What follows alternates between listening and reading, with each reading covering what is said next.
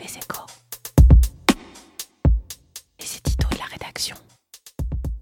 Sauver des vies humaines ou épargner la vie économique, entre deux fléaux modernes, dignes d'une tragédie classique, choisir le moindre. Tenir entre ses mains le destin d'une nation moralement abattue. Jamais depuis 80 ans, chef de l'État français n'aura eu responsabilité si lourde que celle pesant sur les épaules d'Emmanuel Macron à l'heure de restreindre encore nos libertés afin d'endiguer la vague épidémique qui submerge nos hôpitaux. Jamais, depuis 9 mois que le Covid est là, sur notre sol, dans nos familles, le dilemme opposant la santé à l'économie ne s'était posé si crûment. Car cette fois, à vouloir trop préserver l'une, il ne fait plus de doute que l'on achèvera l'autre. Porte-voix d'entrepreneurs qui défient chaque jour la fatalité de la crise, Geoffroy Roux de Bézieux du Medef et François Asselin de la CPME font œuvre de salut public en invitant l'exécutif à utiliser avec retenue l'arsenal des contraintes qui s'offrent à lui. Quand, à l'arrière, des médecins paniqués appellent à enfermer la population sans même plus être sûr des effets d'une telle mesure. Lorsqu'on mène une guerre, il faut bien accepter des pertes. Si c'est pour ne pas tout perdre, nous en sommes là, hélas. L'économie a survécu une fois au confinement, elle n'y survivrait pas une deuxième fois, comme elle s'effondrerait en cas de couvre-feu trop sévère qui amputerait la journée de travail. Car le prêt garanti a été un coup de maître, mais c'est une arme à un coup. À supposer en effet que l'État puisse encore abattre 100 milliards d'euros pour couvrir des prêts, la plupart des entreprises n'obtiendront pas de nouveaux crédits de leur banque parce que il faut bien générer de l'activité, donc du chiffre d'affaires, pour pouvoir rembourser ses dettes. Déjà, la donne a changé depuis le mois de septembre et elle empêchera bon nombre d'entreprises de rembourser leur PGE en temps voulu. Alors, si un droit à une année supplémentaire de différé d'amortissement n'est pas créé,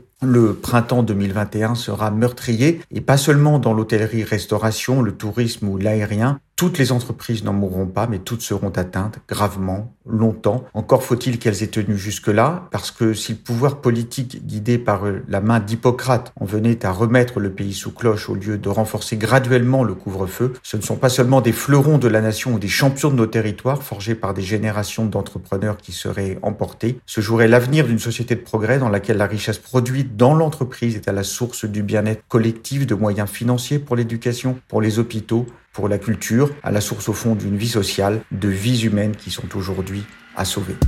Retrouvez tous les podcasts des Échos sur votre application de podcast préférée ou sur leséchos.fr.